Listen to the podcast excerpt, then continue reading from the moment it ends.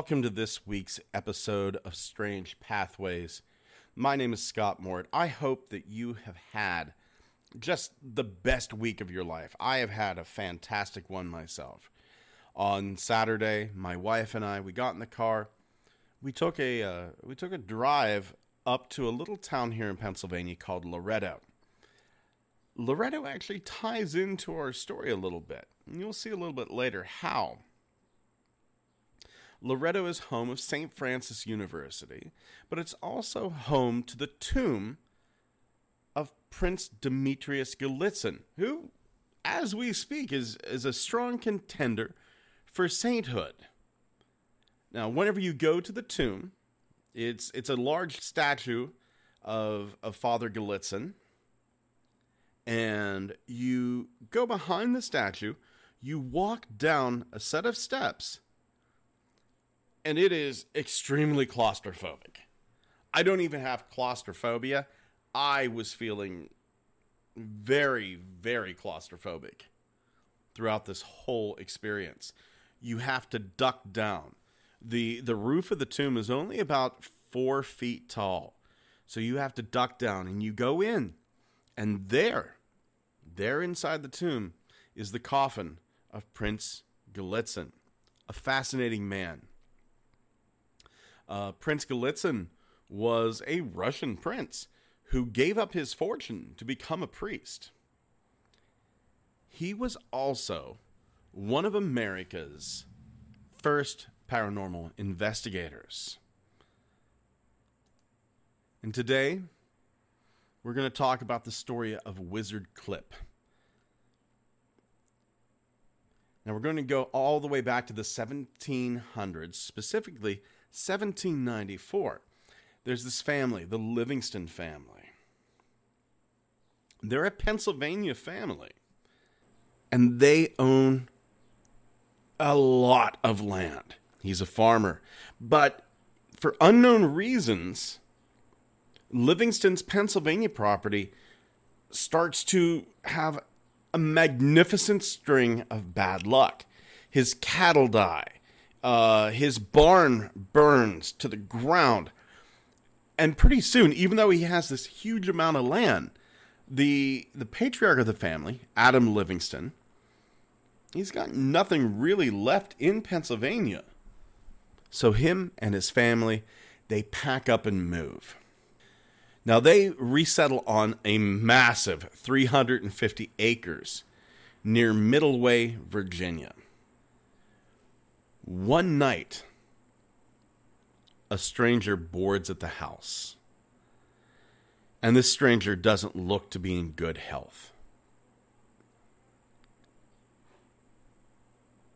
Everybody everybody can see it. Anybody who lays eyes on this stranger realizes this is a man who's not long for the world and pretty soon it sinks into the stranger's head as well. The stranger looks at Adam and just says, I'm I'm not long for this world.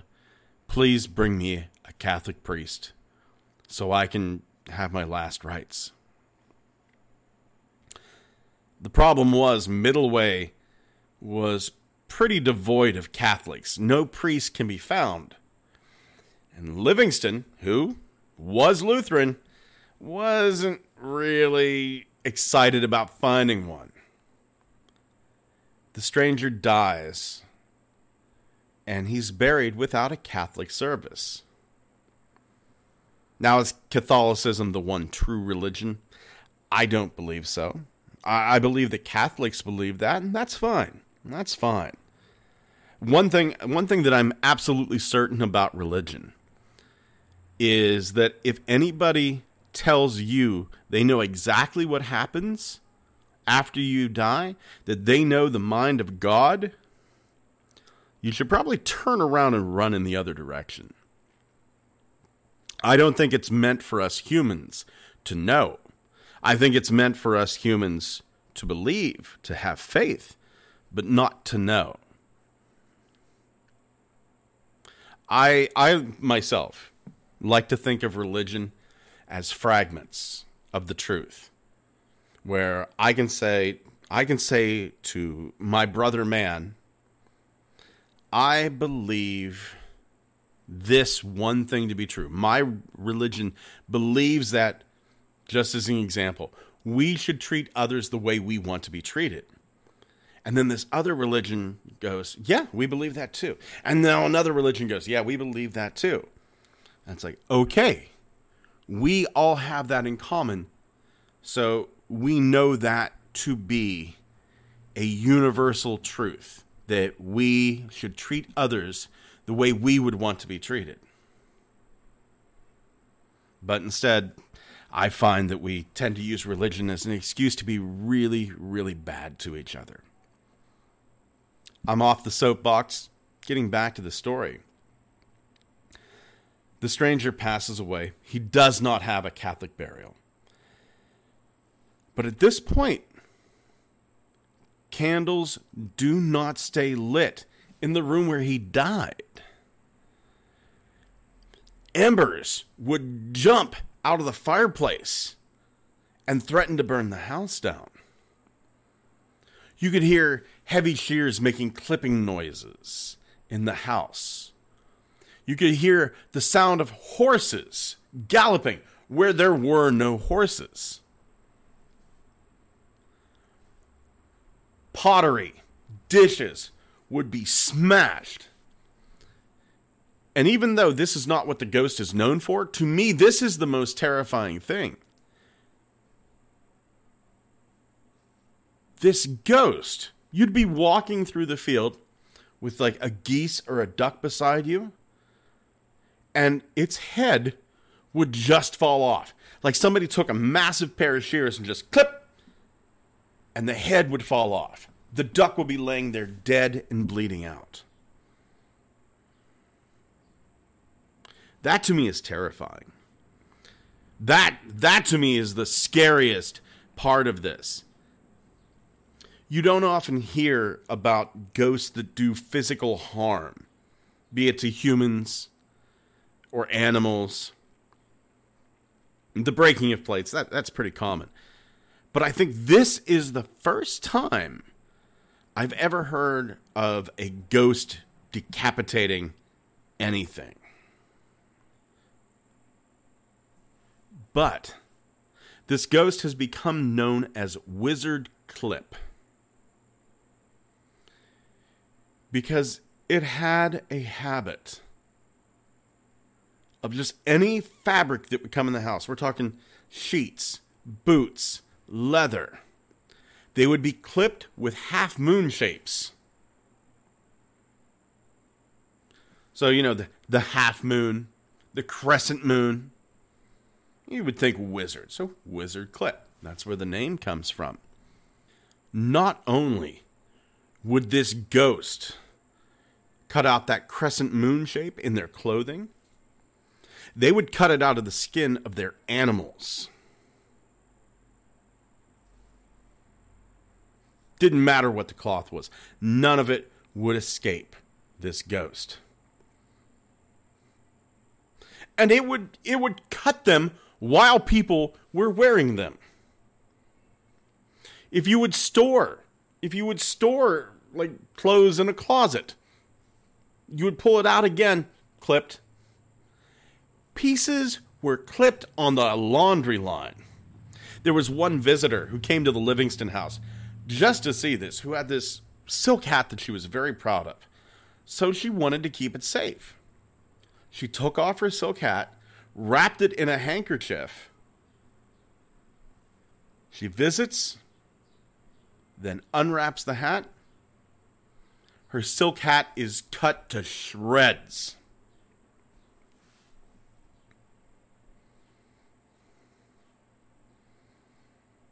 It got so bad, Middleway became known as Cliptown. If you go there today, there's a historic marker in Middleway, Virginia. It bears the number 44, but it's got a crescent moon in shears because of the wizard clip ghost. Now, the Livingstons, as many do, they begin to look to religion for a solution to this problem. he, he reaches out to his pastor, his Lutheran pastor, but was turned away because the minister said, It's not in my power to banish the evil spirit in this house. Livingston, desperate, he approaches an Episcopal minister. He was visited by a Methodist. He, he brings in conjurers. He brings in psychics.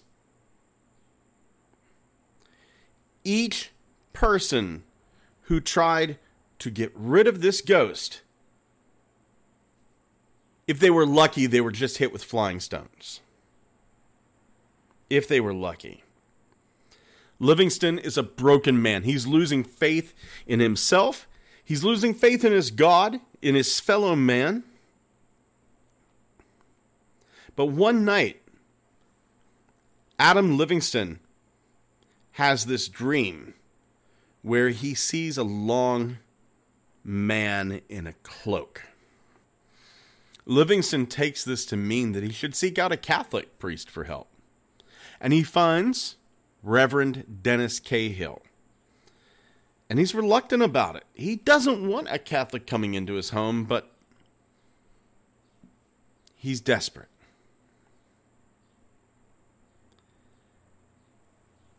Cahill utters some prayers, sprinkles some holy water. The hauntings cease for a few days.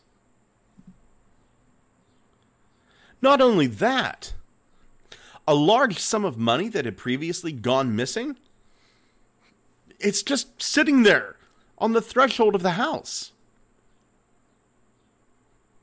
Now, this story reaches up to Father Demetrius Gallitzin, Prince Gallitzin, who had heard the story of Wizard Clip. And he goes, I want to see this. I want to go down. He goes down, he says a mass at the house. He stays there for a few days. Now, he wrote a long report to his bishop, John Carroll, Bishop John Carroll, very famous Catholic bishop. That document is lost to time. But he does mention it in some of his other writings, such as the Gallitzin letters. Uh, if you happen to find the Gallitzin letters, look for a letter to a Protestant friend. He does say in this letter that he was skeptical, but after being there for three months, witnessing everything that was going on, he said, and I quote, I was soon converted to a full belief of them. I've done a few ghost hunts in my life, and I will say, if you want to have results whenever you're doing ghost hunting, take a skeptic along with you. Take somebody who doesn't believe. If you bring all believers, a lot of times nothing will happen, or just minor little things. You bring a skeptic, you bring somebody who's very vocal about not believing, and it's almost like the ghosts there are trying to prove their existence.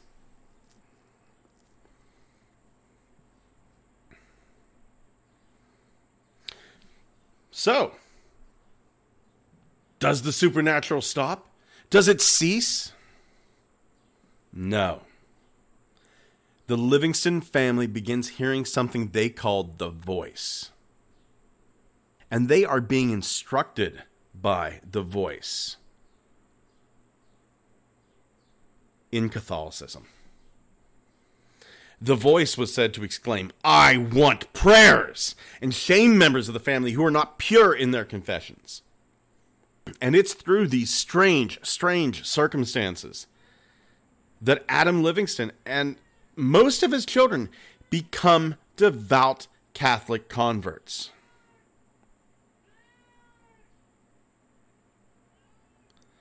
In 1802, Livingston deeded a portion of his land to the Catholic Church in perpetuity and moved back to Pennsylvania, where he died in 1820.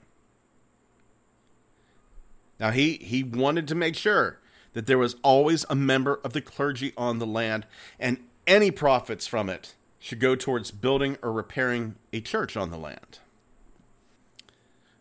Now, this land has become known as Priest Field Pastoral Center. It still belongs to the church to this day. It's used by the church itself, it's used by sewing clubs, uh, Alcoholics Anonymous groups.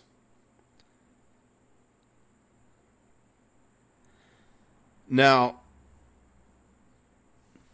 so far, there's been no reports of any paranormal phenomena happening on the land. But it's never really left the hands of the church, has it?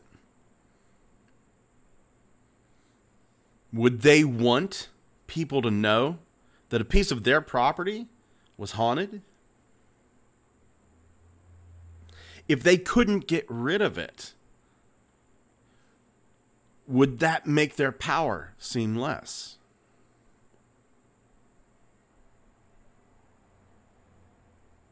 Or maybe Wizard Clip still lives in there someplace. Some corner of the land that only the priests know about.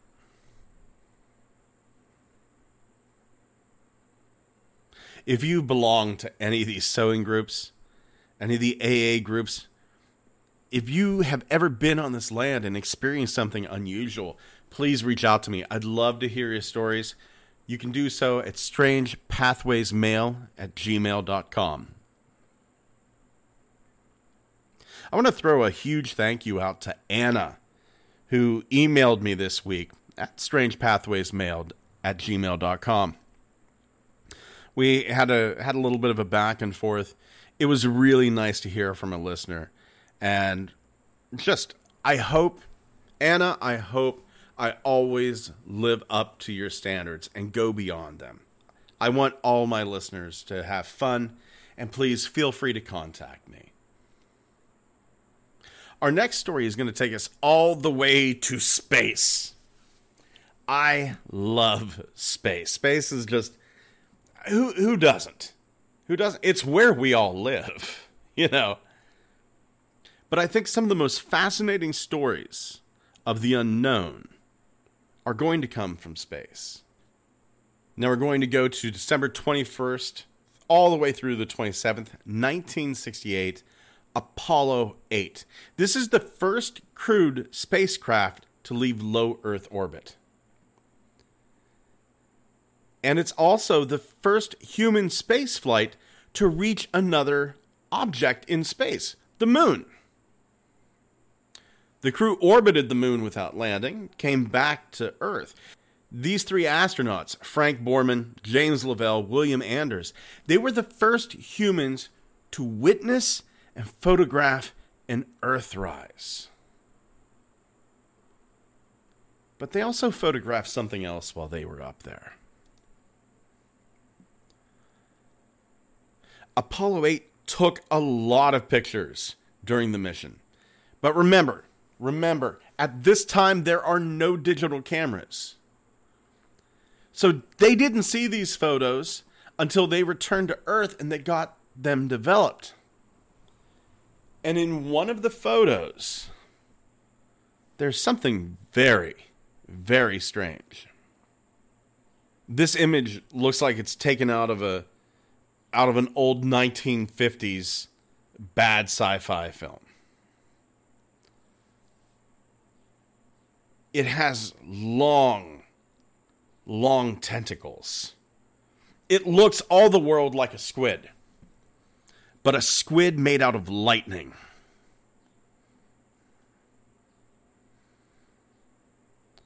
It is an ugly, vicious thing. I hope it's friendly. I hope it's attractive to others of its own kind.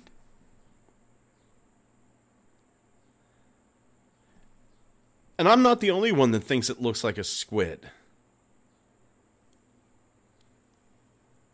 It was given the name Space Squid. Now, of course, scientists looking at this are going like, are there are there animals that are alive out in space? Are there extremophiles that can live without oxygen in high radiation environments?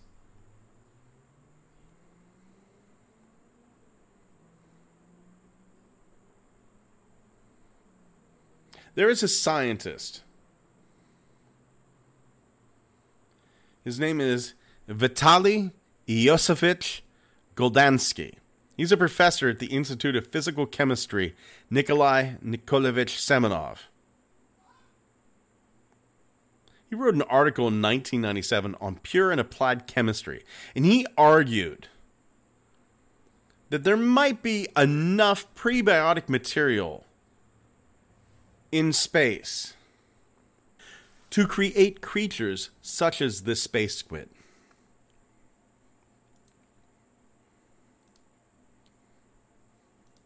if you want to see a picture of this space squid, go over to the YouTube channel, look down at your player right now. I will make the cover art to this podcast the picture of the space squid. But he was thinking to himself, the man with the incredibly difficult name to pronounce, Vitaly Iosifovich Goldansky that he didn't think the space squid. He he was thinking that this wasn't a living organism. His thought was that this was an alien spacecraft, much more sophisticated than our tech.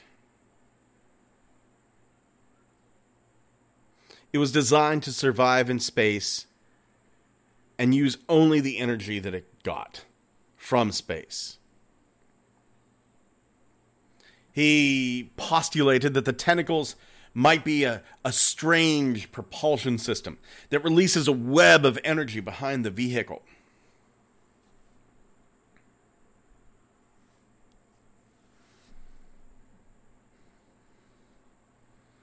Why not? Why not an organic spacecraft? A spacecraft that can heal. A spacecraft that can metabolize. A spacecraft that can reproduce other spacecraft. As it gets old and dies, a younger spacecraft will take its place. Organic tech would seem to me to be the penultimate of technology programmable organic matter. Before you sit back and go, programmable matter? Matter that heals itself?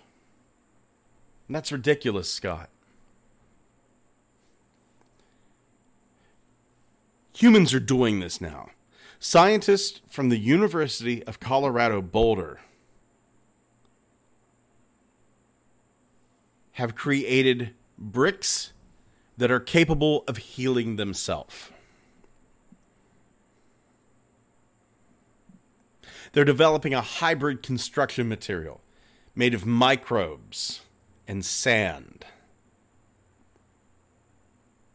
Not only do these repair themselves, they pull carbon dioxide out of the air. There's a professor at University of Colorado Boulder, Wil Srubar.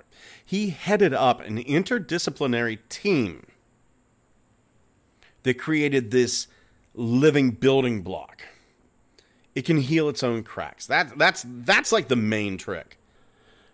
These these living bricks would be amazing to use in extreme conditions. Let's talk about a battle bunker. Could you imagine a battle bunker that would take on enemy fire and then overnight heal itself?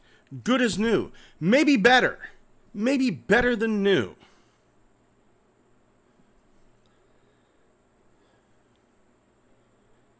This could be a healing living brick, could be what we use to make settlements on other planets.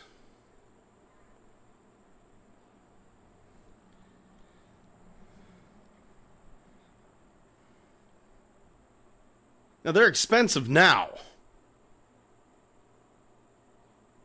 But ultimately, Srubar says these things are going to be cheaper to produce than the bricks you would buy at Home Depot. He's even thinking that these living bricks might change color in the presence of dangerous chemicals. Not just that. Not just that. But let's say your house is exposed to radon, which is a big problem here in Pennsylvania. These living bricks would eat the radon, this dangerous toxin, suck them up. To make these bricks, they take a blended bacteria and put it onto a scaffolding made from gelatin and sand.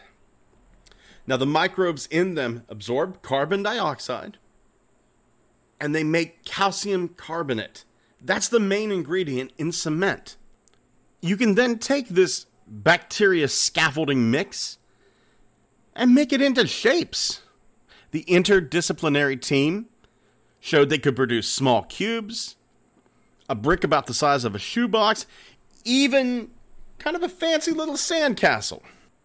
Now, you're probably sitting there saying to yourself, Scott, it's probably going to just break apart. No.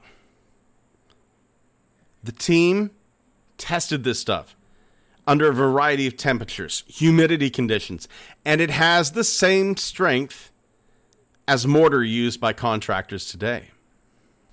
To me, not only are healing bricks a major step forward in science, a major step forward for our environment, but if anything, they make the theory of the space squid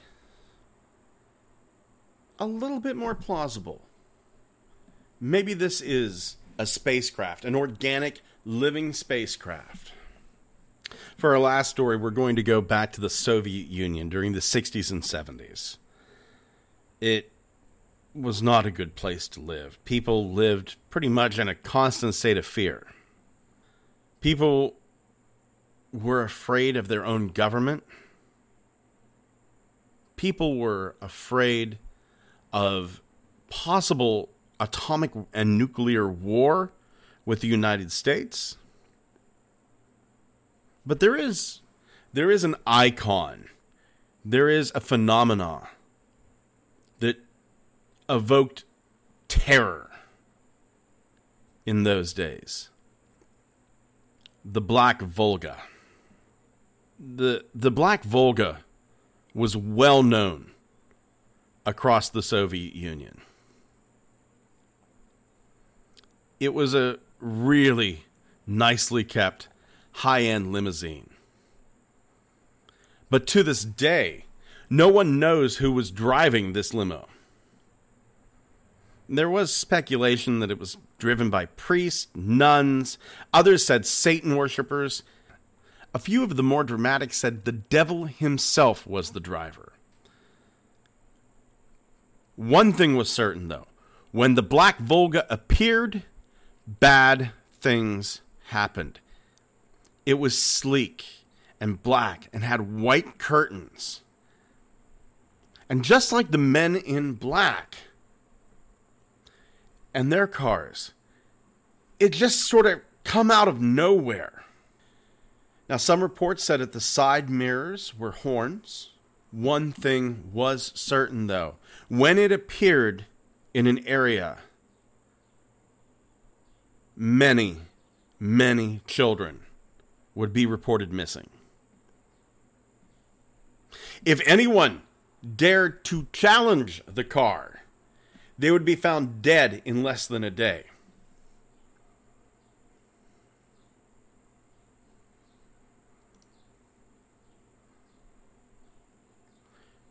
no one really knows why the children went missing. There was speculation that they were being sold, that they were being used for organ transplants. Nothing has ever been proven, though, because no one could get close enough to the car and live. But you're probably saying to yourself, Scott, why why just this car? A Volga. Hey, no big deal. If a kid goes missing, two kids, three kids, and a Volga just happens to be there, maybe it's happenstance. I don't think so. The Volga was the most expensive, the most beautiful car that anyone could own at that time in the Soviet Union. If you were riding in a Volga, or if you owned one of them, you were a political official, you were a high placed member of the Communist Party.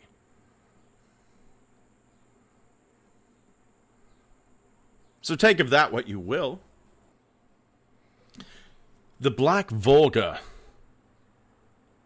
spread so much terror. In 1973, there was a horror film about it in Poland. I'm going to read the synopsis here. It says Throughout the 60s and 70s, rumors persisted about children being kidnapped by the KGB throughout Poland, Hungary, Romania, and the Ukraine. This film details the terror that a small town in Poland experienced during a wave of abductions. Now, there were sightings of the Black Volga again in the 90s.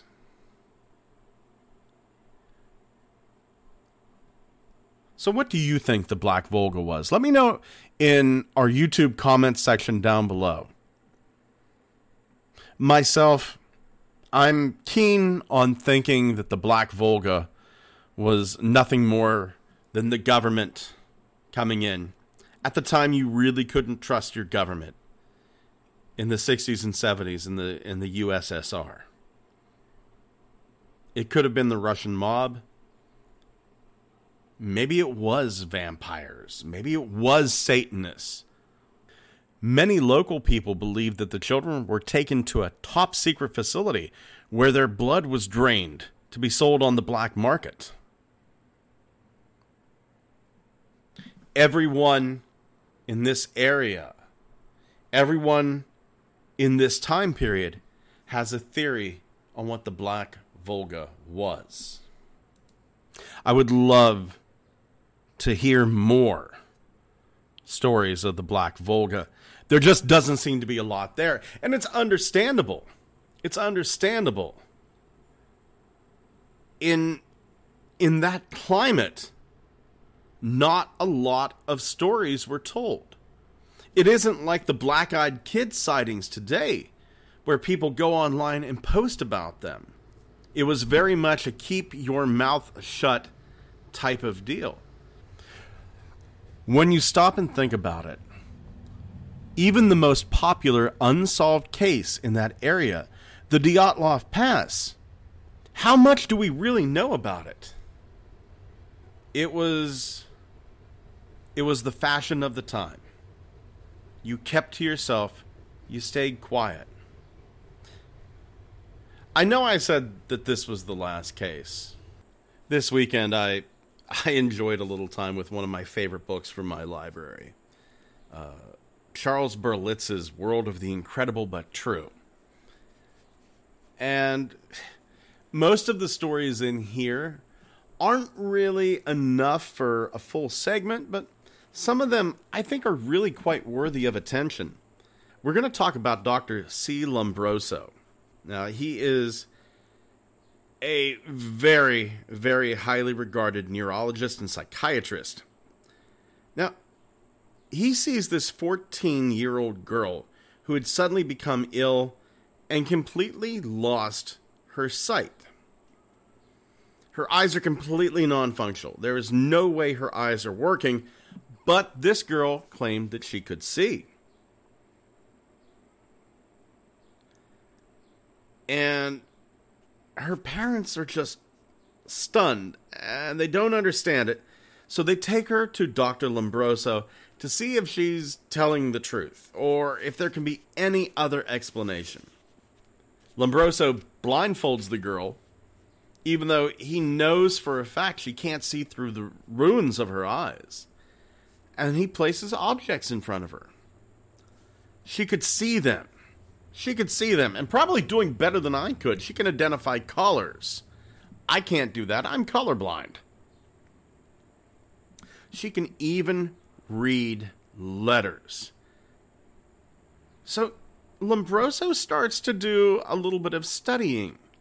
He wants to know where vision is coming from. He shines a very bright light across her earlobe, and it causes her to wince in pain. Okay? The girl is seeing out of her earlobe now. He then kind of pokes her nose with the tip of his finger. And she goes, Are you trying to blind me? So now she's able to see out of the tip of her nose and her earlobe. Somehow, some way, the only thing Lombroso can can wrap his mind around is that this girl's sense of vision has relocated to her earlobe and her nose. Now, it's a quite common thing. Other senses kick in, become stronger when one sense is lost. But a sense relocating, that's different. But more than that, Lombroso, being a curious man, does more tests. And he finds out that this girl can also smell through her chin. Fascinating if true. I think that's the best way to put put the stories that I talk about here. Fascinating but true. Thank you so much for joining me yet again this week here on Strange Pathways. Come on over to our Facebook page, go over to YouTube, click like, hit subscribe, leave a comment, leave a review on your favorite podcast app. It really, really does help. Just tell a friend. Tell a friend. Tell two friends. You know you've got a friend that would absolutely love the stories we talk about here. If you'd like to contact me with a story of your own, just to say hi, strangepathwaysmail at gmail.com. Once again, thank you all so very much for listening. Have a wonderful week. Take care of yourselves and each other.